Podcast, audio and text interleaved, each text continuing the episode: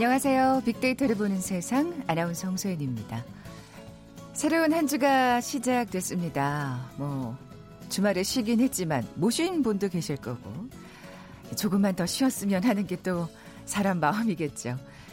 이 월요병 주말을 보내고 다시 일을 시작하는 심리적 부담감 때문일 텐데 실제로 월요일에 관한 10가지 놀라운 사실이란 영국의 한 연구 자료를 보니까요. 이 월요병 우리들만의 고민은 아니었나요? 월요일 오전 11시 16분이 되기까지 어, 한 지금 5분 남았어요. 대부분의 사람들이 웃지 않는다고 하고요. 절반이 넘는 직장인들이 지각을 하고 월요일이 다가오는 것에 대해서 대부분의 사람들은 약 12분 정도 불평을 한다는 겁니다. 또 심장마비 빈도수가 다른 요일에 비해서 20%나 증가한다는데요. 월요병 스트레스가 혈압까지 높이기 때문이라고 하죠. 아, 듣고 보니까 이 월요일이 주는 스트레스 어마어마한 것 같나요? 하지만 한 주의 시작 걱정만 하고 있을 수는 없겠죠. 요즘 사람들의 관심사 또 세상 사는 얘기 함께 하면서 월요병 스트레스 훌훌 날려버리셨으면 좋겠습니다. 자, 오늘 빅데이터를 보는 세상 지난주 가수 화사 씨의 공항 패션이 화제가 되면서 빅데이터 상에서 노브라 탈코르셋이란 키워드가 함께 화제가 되는데요. 세상의 모든 빅데이터 시간에 자세히 살펴볼 거고요. 요즘 유통업계에서는 어덜 키즈를 겨냥한 산업이 급성장하고 있다고 합니다. 어덜 키즈, 성인 adult와 kids 어린이를 합한 신조어죠. 어떤 의미인지 이어지는 빅데이터 insight 시간에 빅데이터 분석해 봅니다. 먼저 빅퀴즈 풀고 갈까요? 오늘 어린이에 관한 얘기 나눠볼 텐데 신조어를 맞춰주시면 됩니다. 지난 주말 KBS ETV에서는 새로운 예능 프로그램이 방송됐죠. 김구라, 서장훈, 김민종 씨가 육아 도우미에 도전하는 아이를 위한 나라는 있다. 이런 프로그램이었는데요. 세 명의 도전자가 육퇴 후 회식을 즐기는 모습이 그려졌습니다. 서장훈 씨가 힘없이 치킨을 먹었고요. 이를 본 김민종, 김구라 씨가 아이고 장훈이가 오늘 많이 힘들었나 보구나 하면서 어, 웃는 장면이 있었는데요. 여기서 육퇴는 무엇의 준말일까요? 참 요즘에는 참 말들 많이 줄여요. 보기 드립니다. 1번 육군 퇴직, 2번 육체 퇴보, 3번 육식 퇴출, 4번 육아 퇴근. 오늘 당첨되신 두 분께 커피와 도넛 모바일 쿠폰 드립니다. 휴대전화 문자 메시지 지역번호 없이 샵 9730. 짧은 글은 50원, 긴 글은 100원의 정보 이용료가 부과됩니다. 아직 16분 안 됐는데 이 재미난 빅퀴즈 보기 들으시면서 웃으셨길 바라면서 방송 들으시면서 정답과 함께 다양한 의견들 문자 보내주십시오.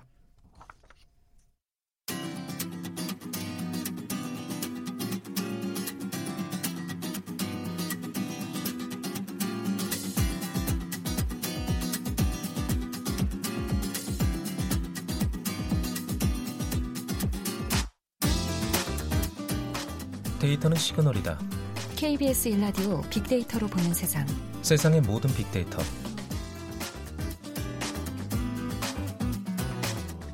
궁금했던 모든 화제와 이슈를 빅데이터로 분석해보는 시간이죠. 세상의 모든 빅데이터. RSN 남유진 팀장 나와 계세요. 안녕하세요. 안녕하세요. 네. 어, 오늘 노브라 탈코르셋이란 키워드로 얘기 나눠볼 텐데, 그러니까 네. 지난주 화사 씨의 공항 패션이 화제가 되면서 이게 또 불거진 어떤 검색어들이군요. 네, 네, 맞습니다. 지난주 그 7월 9일 네. 네, 이제 그 화사가 홍콩에서 공연을 마치고 귀국을 할때 약간 노브라 차림으로 흰티의 노브라 차림으로 아. 어 귀국을 했는데 그때 이제 기사에 그것들이 노출이 되면서 좀 이슈가 됐고요. 근데 사실 7월 9일에는 크게 막 이슈가 되진 않았는데 그 사진을 보고 약간 커뮤니티에서 이런저런 설왕설래가 있다가 보니까 이제 관심이 생겨서 네. 7월 10일하고 12일 사이에는 뭐 실검 1위 막 이렇게 할 정도로 어. 관심이 많이 늘어났고 그렇게 관심이 늘어나니까 다시 또 커뮤니티에서 이슈가 돼가지고 논란 논란이라기보다는 뭐 많은 그 감론을박이 일어났죠. 네. 네.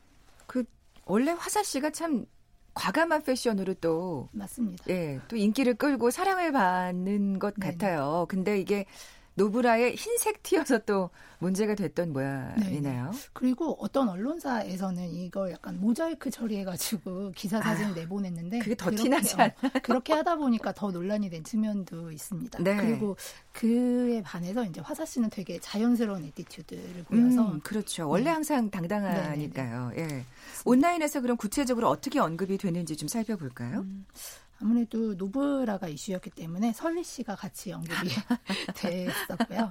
예. 네. 그리고 21.4%로 가장 많이 와. 함께 언급됐습니다. 이 노브라 하면 떠오르는 이제 연예인이 네네. 돼버렸네요. 뭐 6월 예. 말쯤에 또 방송에 출연해서 자신의 소신을 밝힌다던가 이런 식의 일이 어. 있었기 때문에 네네. 음. 더 같이 함께 이슈가 됐고요. 뭐 거기에 대해서 사실 반대하시는 분도 계시고 찬성하는 네, 분도 계시겠지만 당당히 자신의 소신을 밝히는 모습 자체는 참 음, 좋아 그렇죠. 보이더라고요. 예. 네, 맞습니다. 그리고 뭐 초반에는 여러 가지 또 안 좋은 비난도 받았는데 꿋꿋하게 이렇게 네. 소신을 밝히는 걸 보면 괜찮은 것 같아요. 네. 아, 그리고 이 전체적인 이슈에서 해당 그 노브라를 한 해당 행동을 긍정적으로 해석하는 입장에서는 이제 뭐 편하다, 자유롭다 이런 쪽이 한 10% 이상 네. 언급이 돼서 언급이 많았고요. 그리고 또 지지한다, 자연스러운 이런 키워드들도 많이 언급이 되었는데 이걸 좀 전체적으로 엮어서 보면 그 여성의 신체에 조금 더 편하고 개인이 속옷을 입을지 말지에 대한 문제는 개인의 자유이기 때문에 화사 씨의 모습도 자연스러운 모습이고 나는 이 자연스러운 모습을 지지한다. 음. 뭐 이런 식으로 해석할 수 있겠고요. 부정적으로 해석하는 입장에서 많이 언급된 키워드는 스케줄, 이해하지 못하다, 노출, 부끄러운 줄 모른다, 어. 공공장소, 마스크, 민폐, 뭐 이런 식의 키워드들이 많이 언급이 됐는데 네. 뭐 마스크도 답답한 건 매 한 가지인데 마스크는 하고 브라는 안 해서 이상하다. 그리고 마스크는 그렇죠. 화, 화장 안 한 또 얼굴을 음, 가리느라고 또 맞아요. 마스크를 또 쓰죠. 네. 예. 그리고 티셔츠가 흰색이라서 많이 비쳐서 민망하다. 음. 그리고 노출이 부끄러운 줄 모른다. 그리고 겨울에는 상관없을 수 있는데 여름에는 좀 주의했으면 좋겠다. 이런 언급이 있었습니다. 네. 음, 실제적으로 2016년부터 지속적으로 7, 8월쯤에는 이 노브라가 정보량이 이렇게 확 뜨는 이슈라고 볼수 음. 있습니다. 그래도 어떻게 보면 긍정적 감성어가 훨씬 비중이 높다는 생각이 또 드네요. 네, 비중 자체는 긍정적 감성어가 더 높고요. 제가 2016년부터 2010 9년까지 쭉 봤을 때는 점점 긍정적인 감성어가 좀 증가하고 음. 있는 추세인 것으로 보여요. 아무래도 그 네. 그러니까 노브라나 탈코르셋에 대한 어떤 관념들이 맞아. 시각들이 좀 자유로워지고 있다는 또 반증일 텐데 네네. 성별에 따라서 어떻게 그 시각이 좀 달라지는 게 또 이 비중상으로도 나타나나요? 어떻습니까? 음. 성별은 사실 온라인상의 데이터에서는 명확하게 드러나지는 않는 부분이라서 네. 뭐 정확하게 확정적으로 말을 할 수는 없지만 뭐 대략적인 사이트의 성향이나 또 성별 그 글에서 드러나는 성별을 기준으로 봤을 때는 성별에 따른 차이보다는 성 역할에 대한 고정관념이 얼마나 음. 확고하게 있으신 분인가에 따라서 이슈를 받아들이는 측면에선 좀 차이가 있는 것 같습니다. 네. 그러니까 이게 음.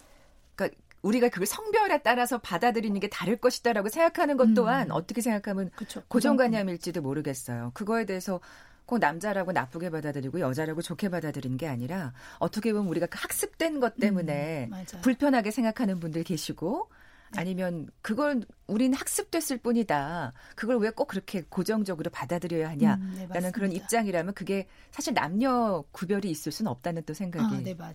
듭니다. 예. 온라인상에서도 뭐 약간 이런 자유로운 걸 중요하게 생각하시는 남성분들은 네. 이걸 왜 이슈로 삼는지 모르겠다. 음. 자기 자유인데라고 말씀하시는 분들이 있고요. 또 그렇게 생각하시는 남성분들은 아, 남성은 다 똑같이 그거에 대해서 보수적으로 음. 생각한다고 여기지 마라. 불만을 음, 가지실 맞아요, 것도 맞아요. 같고. 어쨌든 여성성에 대한 고정관념은 있습니다. 음, 예. 맞습니다. 거기에 대해서도 좀 살펴볼까요? 네, 뭐 그 남성 아동 및 성인에 대한 한국인의 사회적 표, 표상이라는 연구가 있는데 이 논문에서 보니까 여자다운 어른의 신체 특성 이거를 네 가지 단어로 정리를 했더라고요. 그래서 한 가지가 잘 꾸미는, 예쁜, 날씬한, 목소리가 고운 이렇게 정의가 되었더라고요. 아, 저희가 네. 정말 잘 쓰는 무의식적으로도 음, 잘 맞아요. 쓰는 어떠, 어떻게 보면 형용사들이에요.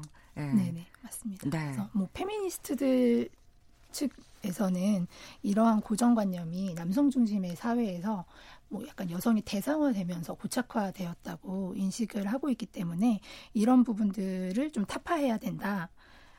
그래야 성별에 따른 격차라든지 이런 사회적인 불균형이 바로 잡힐 수 있다라는 어, 의식을 가지고 뭐 전개하는 운동이 탈코르셋 운동이라고 보시면 네. 되고요. 탈코르셋 같은 경우는 뭐 2016년 뭐 이때부터 네. 본격적으로 네. 언급되기 시작했다고 볼 수 있습니다. 꽤 익숙해진 또 단어인 것 같아요. 탈코르셋. 음, 네네. 네. 뭐 2016년 뭐 이때부터 온라인상에서는 그래도 어느 정도 언급이 있었는데 이것들이 언급량이 급증하게 된 시기는 2017년 4분기부터라고 볼 수 있고요. 그때 이제 꾸밈 노동이라고 해서 그 여성 직 원에 대한 외모 규정이 남성 직원 대비 더 그 엄격하다라는 음. 이슈가 몇 번 있었어요. 2016년, 17년 그 사이에. 사실 저도 네. 저도 이런 거에 또 많이 익숙해졌다는 생각이 음. 드는 게. 맨 얼굴로 민낯으로 나가기가 사실 맞아요. 쉽지가 않아요. 저도 그렇습니다. 그러니까요. 예. 네, 그래서 그때 꾸밈 노동이라는 단어가 생겼어요. 그래서 여성이 이제 뭐 남성에 비해 일하는 여성에게 강요되는 꾸미기로 인해서 음. 여성이 남성에 비해서 더 해야 되는 노동을 의미하는 말인데요. 이 꾸밈 노동에 대한 부정 언급이 생성되기 시작한 이후에 뭐 2018년도에 이제 또 미투 운동으로 이 네. 여건에 대한 얘기가 본격적으로 온라인에서 논의되면서 언급량이 아주 급증했다고 볼 수 있습니다. 네. 네. 뭐 이게 사실 뭐 저도 그거에 대해서 아 그러니까 꾸밈 노동에 대한 어떤 그 부담감 사실 음. 그걸 갖고 있죠. 맞아요. 그런데 사실 거기에서 이렇게 자유롭게 용기 있게 벗어나지는 못하는 어떤 그런 위치인 것 같아요. 음. 그래도 민낯으로 나가겠는 네. 그건 좀. 근데 그것도 어떻게 보면 또 그게 의사 결정권일 수 있어. 나는 예, 나, 나 스스로를 예쁘게 하는, 난 자기만족으로 예쁘게 음. 하는 건데 누구한테 보이기 위해서 하는 건 아니거든. 이라는 의견도 또 충분히 네, 자유롭게 나올 수 있는 거고요. 네. 네. 그 탈코르셋 운동이 처음 시작됐을 때는 약간 이게 유형화되었었어요. 그 외모가 네. 화장을 안 하고 긴 머리를 짧게 자르고 그리고 치마를 입지 않고 좀 더 이렇게 편의에 초점이 맞추어진 남성의 옷을 입고 이런 식으로 이게 유형화 됐었는데 이렇게 유형화 되다 보니까 이제 이렇게 유형화된 옷차림을 하지 않는 사람은 그럼 너는 여권 신장에 대한 음. 인식이 없는 사람인 거냐라는 비판을 하기 시작하니까 이제 사람들이 내가 하고 싶어서 하는 건데 네. 내 자기 만족으로 하는 건데 왜 이게 비난받아야 될 행동인가라는 이제 의견이 나오면서 이제 그 두 의견의 대립이 시작됐다고 볼 수 있어요. 네, 어떻게 보면 저는 사실 그 건강한 어떤 그 논란의 과정이라는 생각이 들어요. 음, 뭐든지 다 그렇잖아요. 이렇게 뭐 하나 고정관념 같은 게 있었으면 이걸 또 벗어나려고 할 때 굉장히 또 과격한 또 거리가 있는 또 시각이 또 대두되기도 하고 음, 네, 그러면서 또 이렇게 서로 화합해 나가면서 중간 지점을 음. 협의점을 찾아 나가는 과정이라 그럴까요? 네, 맞습니다. 네. 그런 측면이 있고 그리고 사실 우리나라에서 본격적으로 페미니즘에 대한 논의가 시작된 게 2018년 초부터니까. 네. 그리고 얘기가 처음 나오기 시작한 건 2016년 정도인데 지금 한 만 3년 만에 굉장히 논의가 되게 잘 진행되고 있다고 볼 수 있거든요. 예. 왜냐하면 서양 같은 경우는 사실 노브라에 대한 이슈가 처음 나오기 시작한 게 1960년대라고 해요. 그래요. 네, 그러니까 그 아. 간격을 생각하면 저희 우리나라 사회가 좀 더 그 발전적으로 논의가 조금 더 빠르게 이루어지고 있는 것이 아닌가라는 음. 생각은 듭니다. 네.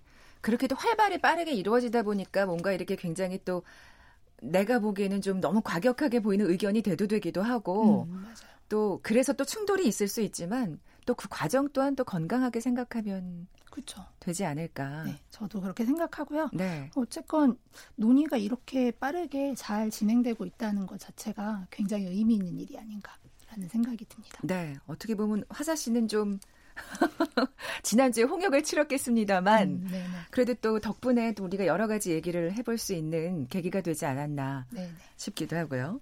자 지금까지 RSN 남유진 팀장과 함께 노브라 탈코르셋 키워드를 가지고 얘기 나눠봤습니다. 고맙습니다. 네, 감사합니다. 잠시 정보센터 헤드라인 뉴스 듣고 돌아올게요. 자유한국당 황교안 대표가 일본의 수출 규제와 관련해 청와대 회담을 제안했습니다.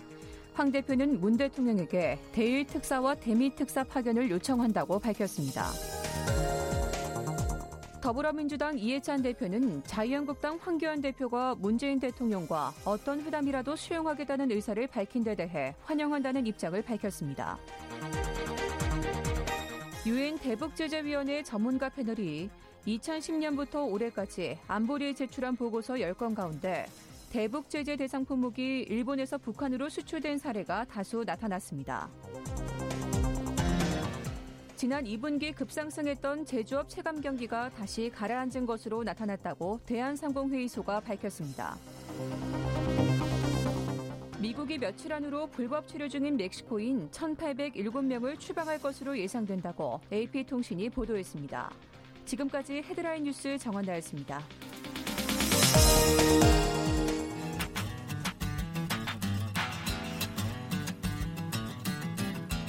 마음을 읽으면 트렌드가 보인다. 빅데이터 insight.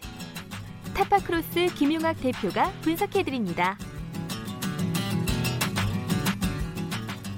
빅데이터를 통해 라이프 스타일과 소비 트렌드를 분석해보는 시간이죠. 마음을 읽으면 트렌드가 보인다. 빅데이터 insight. 타파크로스의 김용학 대표 나와 계세요. 안녕하세요. 안녕하세요. 네, 먼저 빅퀴즈 내주세요. 네, 오늘은 어덜 키즈 트렌드에 대한 얘기를 나눠볼 텐데요. 어린이와 관련된 신조어를 맞춰주시면 됩니다. 지난 주말에 KBS 2TV의 새로운 예능 프로그램이죠.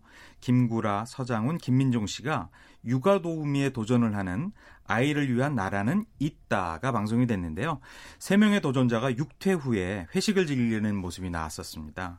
서장훈 씨가 힘없이 치킨을 먹고 이를 본 김민종, 김무라, 어, 김구라 씨가 장훈이가 오늘 많이 힘들었나 보네 하면서 막 웃는 모습이 나왔었죠. 여기서 육퇴는 무엇의 준말일까요? 1번 육군 퇴직, 2번 육체 퇴보, 3번 육식 퇴출, 4번 육아 퇴근입니다. 네. 뭐 이렇게 말 모든 걸 말을 줄이는 게 좋은 건 아닙니다만 어쨌든 신조어라고 하니까 맞춰 주십시오. 어, 정답 아시는 분들 저희 빅데이터를 보는 세상에 지금 바로 문자 보내주세요. 휴대전화 문자 메시지 지역번호 없이 샵 9730, 샵 9730입니다. 짧은 글은 50원, 긴 글은 100원의 정보 이용료가 부과됩니다. 앞서 말씀드린 대로 오늘의 키워드는 어덜 퀴즈입니다. 이게 어덜트하고 키즈를 합성어 합성어 예 네. 합성한 말이라고 예, 설명을 해드렸는데 어떤 개념이죠? 어, 청취자 여러분께서는 최근에 어린이 쇼핑몰에 나와 있는 여자아이 모델의 사진을 본 경험이 있으신가 잘 모르겠는데요. 어, 설명을 해드리면 이 여자아이 모델은 긴 머리에 굵은 퍼머를 했고 피부 화장을 했으며 빨갛게 입술을 칠한 모습들로 주로 나타나고 있습니다. 즉 이게 어른 모델인지 어린이 모델인지 분간하기 아. 어려울 정도의 모습을 보이고 있는데요. 최근에는 어른을 따라하고 싶은 혹은 마치 어른이 된 것과 같이 행동하는 이런 어린이들을 어덜키즈라고 부르고 있습니다. 아. 이런 어덜키즈는 왜 생겨나냐 하면 과거에 비해서 성장 속도가 굉장히 빨라지고 이에 그래요. 따라서 어른을 따라하고 싶은 욕구가 자연스럽게 커지게 되죠. 이런 욕구를 갖고 있는 아이들을 대상으로 한 산업 또한 그 규모가 커지게 되는데요. 그런 모습이 어떻게 나타나는지 또 앞으로 이런 부분은 어떻게 변화가 있을지에 대한 말씀을 드리려고 음, 합니다. 사실 저는 그러니까 그 화장이라는 거를 이제 대학교 와서 한 세대라서요. 그렇죠. 그 전까지는 절대 되지 않는 뭐, 뭐 로션이나 발랐을까요? 네. 예. 그래서 그런지 저는 이게 좀 놀랍더라고요. 맞습니다. 너무 너무 어린 아이를 어른화하는 건 아닌가. 그렇습니다. 예, 예. 가장 큰 문제이기도 한데요. 저 제가 너무 보수적이고 요즘 세, 그 세, 세대를 잘 모르는 걸 수도 있습니다만 네. 하여튼 저는 그렇더라고요. 예. 어, 굉장히 어, 적정하고 타당한 우려이실 것 같아요. 이 어덜키즈 분야의 시장 규모를 한번 살펴보니까 한 온라인 유통업체의 발표를 인용하면 어, 지난 1월서부터 11월까지 어린이 저 전용 화장품과 관련된 매출이 전년 동기 대비 무려 390%가 증가를 했다고 합니다. 예. 대한 화장품 협회의 발표에 따르면 2017년도에 어린이 화장품 시장 규모가 약 2천억 정도였다고 하니까 2018년도에는 무려 7,200억 정도로 성장했다고 추론할 수가 있겠죠. 2천억도 엄청난데 7,200억 원이요? 예. 그렇습니다. 실제로 녹색, 소, 어, 녹색 소비자 연대 전국 협의회의 자료를 인용을 하면 전국 초등학생의 아, 약 42.2%가 주 1회 이상 색조 화장을 아, 했다는 결과가 있습니다. 절반 가까이. 그렇습니다. 굉장히 많은 어린이들이 화장품을 경험을 하고 있는 것이죠. 네. 시장이 이러다 보니까 화장품, 특히 뷰티 업계에서는 이런 어린이 화장품 시장이 새로운 성장 동력이고 새로운 매출원으로 여겨지고 있습니다. 그래서 어, 2019년 1월에도 저희가 올해 주목되는 트렌드 중에 하나가 어린이 화장품 네, 시장이었는데요. 네, 굉장히 크게 증가를 하고 있습니다. 어. 아, 그 이게 학교에 하고 가도 되는 건가요? 제가 그걸 몰라가지고. 네, 맞지 않죠, 사실은. 아. 네, 그래서 부모님들이나 기성세대는 굉장히 우려가 크고요. 어, 여러 가지 우려가 있습니다. 첫 번째로 피부에 굉장히 민감한 아이들한테 어, 독성이 있을 수 있는 음. 화장품을 무절제하게 쓸 수 있는 부분과 네. 그리고 또 어, 말씀하셨던 것처럼 잘못된 고정관념이 고착화될 수 있는 우려도 있습니다. 조금 이따가 제가 자세히 아. 한번 설명을 더 드리겠습니다. 알겠습니다. 그러면 관련 상품이나 서비스에 대해서 좀 살펴볼까요? 네, 가장 크게 이런 현상이 어, 발생하게 된 원인을 보면 최근에는 모바일 device를 어린아이들도 어, 휴대하고 다니면서 이걸 통해서 다양한 온라인 채널에 무분별하게 접속을 할 수가 있죠. 네. 특히 땡튜브 동영상 같은 데에 어린이 관련 화장품 화장 동영상이 굉장히 많이 올라오고 있는데요. 그렇군요. 네, 땡튜브 사이트에 초딩 메이크업이라고 어, 검색을 해보면 무려 26,700개의 관련 영상이 뜨고요. 이 중에 한 beauty creator가 설명을 한 어, 말씀을 제가 예를 들어 드릴 텐데요. 최근에 아이들은 예능 프로그램이나 땡튜브를 통해서 화장법을 습득하고 있고 이로 인해서 화장을 시작하는 시기가 빨라지고 있다고 밝히고 있습니다. 아이들이 화장하는 걸 말릴 수가 없다면 마이, 나이에 맞는 화장법을 알려주는 게 좋을 것 같아서 아. 영상을 제작했다라고 얘기를 하고 있는데요. 실제로 이 영상 같은 경우는 조회수가 100만 건을 넘었습니다. 반응도 굉장히 다양하게 나, 오는데요 어, 어린아이 피부에 안 좋으니까 하지 말라는 의견도 있고요. 또래들은 하고 싶으면 다 한다라는 어, 음. 어, 반응으로 응원을 하는 얘기들도 나오고 있습니다. 근데 진짜 이 말도 맞는 일리가 있어요. 아이들이 화장하는 걸 말릴 수 없다면 나이에 맞는 화장법을 알려주는 게 오히려 사실은 이게 또 현명한 또 어른들의 선택이 아닐까. 그렇습니다. 획일적이고 예 무조건 강제하는 것으로는 또래들을 설득하기가 어렵죠. 아 그래 하지 말라 그러면 더 하고 싶어지잖아요. 네. 네 두 번째 트렌드 중에 하나는 미니미 룩에 굉장히 성행하고 있다는 건데요. 미니미 룩이라 하는 거는 어 어른의 옷과 똑같은 디자인과 패턴의 옷을 아이용으로 만든 겁니다. 아, 특히, 그래서 미니미군요. 네, 유행에 민감한 젊은 엄마들이 자신의 패션 코드와 똑같은 옷을 자신의 자녀한테도 입히는 건데요. 이런 경향이 굉장히 많아져서 최근에는 어른이 뭐 버버리 코트를 입고 있으면 아이도 똑같은 버버리 음, 코트를 입고 음. 둘이 같이 사진을 찍은 영상 같은 것들이 굉장히 많이 그러니까요. 올라오고 있죠. 이게 사실 이렇게 셀럽들, 유명 연예인들이 이렇게 자녀와 함께 찍은 사진이 사실 시작인 것 같아요. 맞습니다. 근데 그다음 이런 네. 패션 화보가 보기에 좀 예쁘니까 또 구매욕을 많이 자극하게 그렇죠. 되죠. 또 인별그램에 또 똑같이 그렇게 입고서 네. 올리시는 자녀와 함께 올리시는 분들도 꽤 계시는 것 같고요. 맞습니다. 그래서 이런 상품을 취급하는 온라인 쇼핑몰에 가면 7, 8살쯤 돼 보이는 어린아이가 여자아이가 걸그룹처럼 진한 화장을 하고 멍한 시선으로 카메라를 쳐다보고 있는 어, 굉장히 예. 공통된 사진들을 많이 보이고 있죠. 이런 것들이 이제 요즘의 트렌드를 반영하는 한 단상이라고 그렇군요. 볼 수가 있을 것 같고요. 또 어린이 화장품 전문 매대를 설치하고 있는 업체가 늘어나고 있는데요. 네. 어, 서울 강남역에 위치한 cosmetic 전문 매장에 보면 어린이용 메이크업 코너를 따로 어, 만들어 놓고 이 안에서는 어, 입술 온도에 따라서 색깔이 달라지는 매직 매직 lip 크레용이라든지 아니면 매니큐어나 네일 리무버 같은 전문 제품들을 판매를 하고 있습니다. 아이들이 손톱에 바르는 매니큐어 같은 경우는 제품의 성분 중에 약 50% 이상이 수분으로 되어 있거나 아. 혹은 알코올 성분을 최소화해서 어린이들한테 화장품의 독소들을 최소화하는 영향을 어, 어, 최소화하는 노력들을 기울이긴 하지만 그래도 성인들의 그래도. 시각에서 보면 우려스러운 부분이 있죠. 네. 실제로 이런 상품들은 미취학 아동을 동반하고 쇼핑 나온 3, 40대의 주부들이 아이들을 위해서 많이 구매를 하고 있다고 합니다. 네. 그 사실은 무조건 강제할 수는 없기 때문에 그렇게 또 어떻게 보면 조금 울며 겨자 먹기로 네. 아니면 또 몰래 이상한 걸 구입할 수도 있다는 또 우려 때문에 그러시는 거 아니겠어요, 부모님들은? 그렇습니다. 미취학 네. 아동들은 이렇게 부모님들이 구매를 해주는데요. 취약한 아이들, 초등학생들은 저가형 로드샵에 가서 직접 구매를 한다고 합니다. 아, 그게, 이런 그건 이런 좀, 경우에도 그게 좀 걱정인 예, 거죠. 걱정스러운 모습이긴 하죠. 네, 그 우려의 목소리에 대해서도 좀 살펴봐야겠어요. 네, 첫 번째는 어, 무엇보다도 어린이들만을 위한 안전한 화장품의 가이드라인이 구체적으로 마련되어 있지 않다는 겁니다. 아이들은 피부가 굉장히 연약해서 여러 가지 화학 물질에 의외로 예민한 반응이 그럼요. 나올 수가 있고 예. 또 색조 화장품 같은 경우에는 쉽게 염증을 불러 일으킬 수가 있는데 이런 것들이 지나치게 되면 호르몬 교란을 불러와서 유방암이라든지 자궁근종 등의 문제가 생길 수도 있습니다. 굉장히 높은 주의가 아, 필요하고요. 아, 예. 또 볼터치 화장 같은 것들을 요즘 어린아이들이 많이 하는데 이런 것들을 지나치게 강조하면 어, 이 어린이들의 표정이나 포즈가 흡사 로리타 컨셉트의 화보를 연상케 합니다. 그런 또 논란이 있을 수 네, 있죠. 즉 아동을 성상품화할 수 있다. 어, 이런 시각으로 바라볼 수 있게 하는 요인으로 작용을 하기 때문에 굉장히 어, 우려가 깊을 수밖에 없는데요. 이나영 중앙대 사회학과 교수의 말을 인용을 하면 남아보다는 여아 이미지의 왜곡이 심하고요. 음. 어, 성인 여성뿐만 아니라 여아에게도 나약하거나 수동적인 이미지로 어, 재현되고 있는 것이 큰 사회적 문제로 불거질 수 있다라고 얘기를 하고 있습니다. 네. 이런 모습이 어렸을 때부터 무분별하게 습득이 된다면 여성에 대한 왜곡된 고정관념이 자리 잡을 수 있어서 음. 이런 것들이야말로 정말 건강하지 않은 사회 모습이 될 수 있는 거죠. 네. 아니나 다를까 뭐 최근에 한 광고가 논란이 됐었다면서요. 그렇습니다. 여러모로 교훈이 되고 있는데요. 굉장히 유명한 아이스크림 업체가 어, 광고가 여아의 성상품화 논란에 휩싸인 적이 있습니다. 지난 28일에 새로운 광고가 나왔는데 어, 아이스크림 숟가락을 무는 소녀의 입술을 클로즈업했다거나 아니면은 바람이 불면서 소녀의 목덜미가 드러나는 장면이 아. 많은 사람들한테 아동 모델을 성상품화했다고 공격받고 비난받고 있습니다.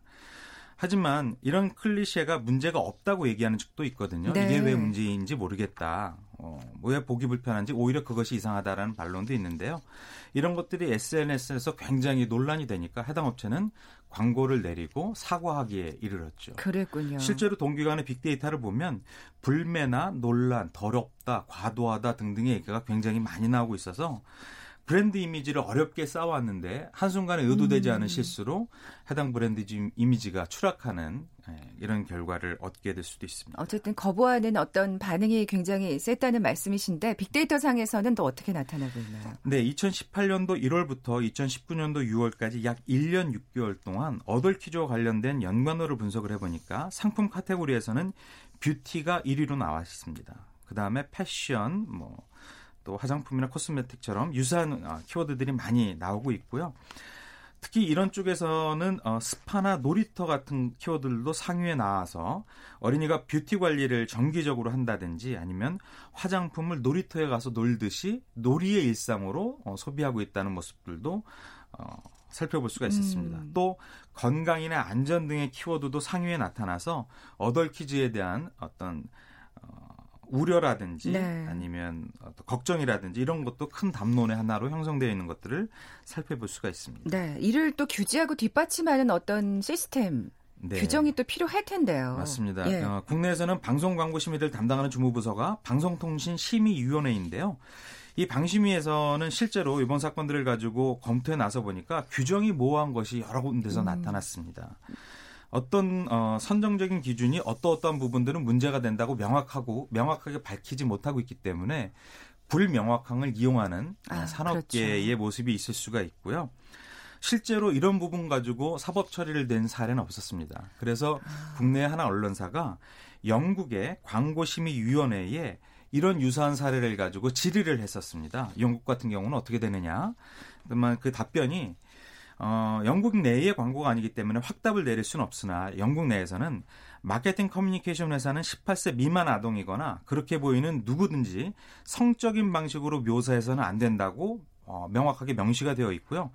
2018년도 1월부터는 이런 관련 규제가 더욱더 강화되고 있답니다. 아. 그러니까 가장 중요한 것은 이런 광고의 유효성이 광고주의 의도보다도 시장 내에서 이 광고가 어떻게 보이느냐에 그렇겠죠. 방점을 찍고 규제를 한다는 것이죠. 네. 어덜키즈 산업이 발달하는 만큼 우리도 그런 뒷받침하는 규제가 필요할 것 같습니다. 그렇습니다. 네. 김용학 대표였습니다. 고맙습니다. 감사합니다. 오늘 커피와 도넛 모바일 쿠폰 받으실 두 분입니다. 6848님, 2747님께 선물 드립니다. 저는 내일 뵙죠. 고맙습니다.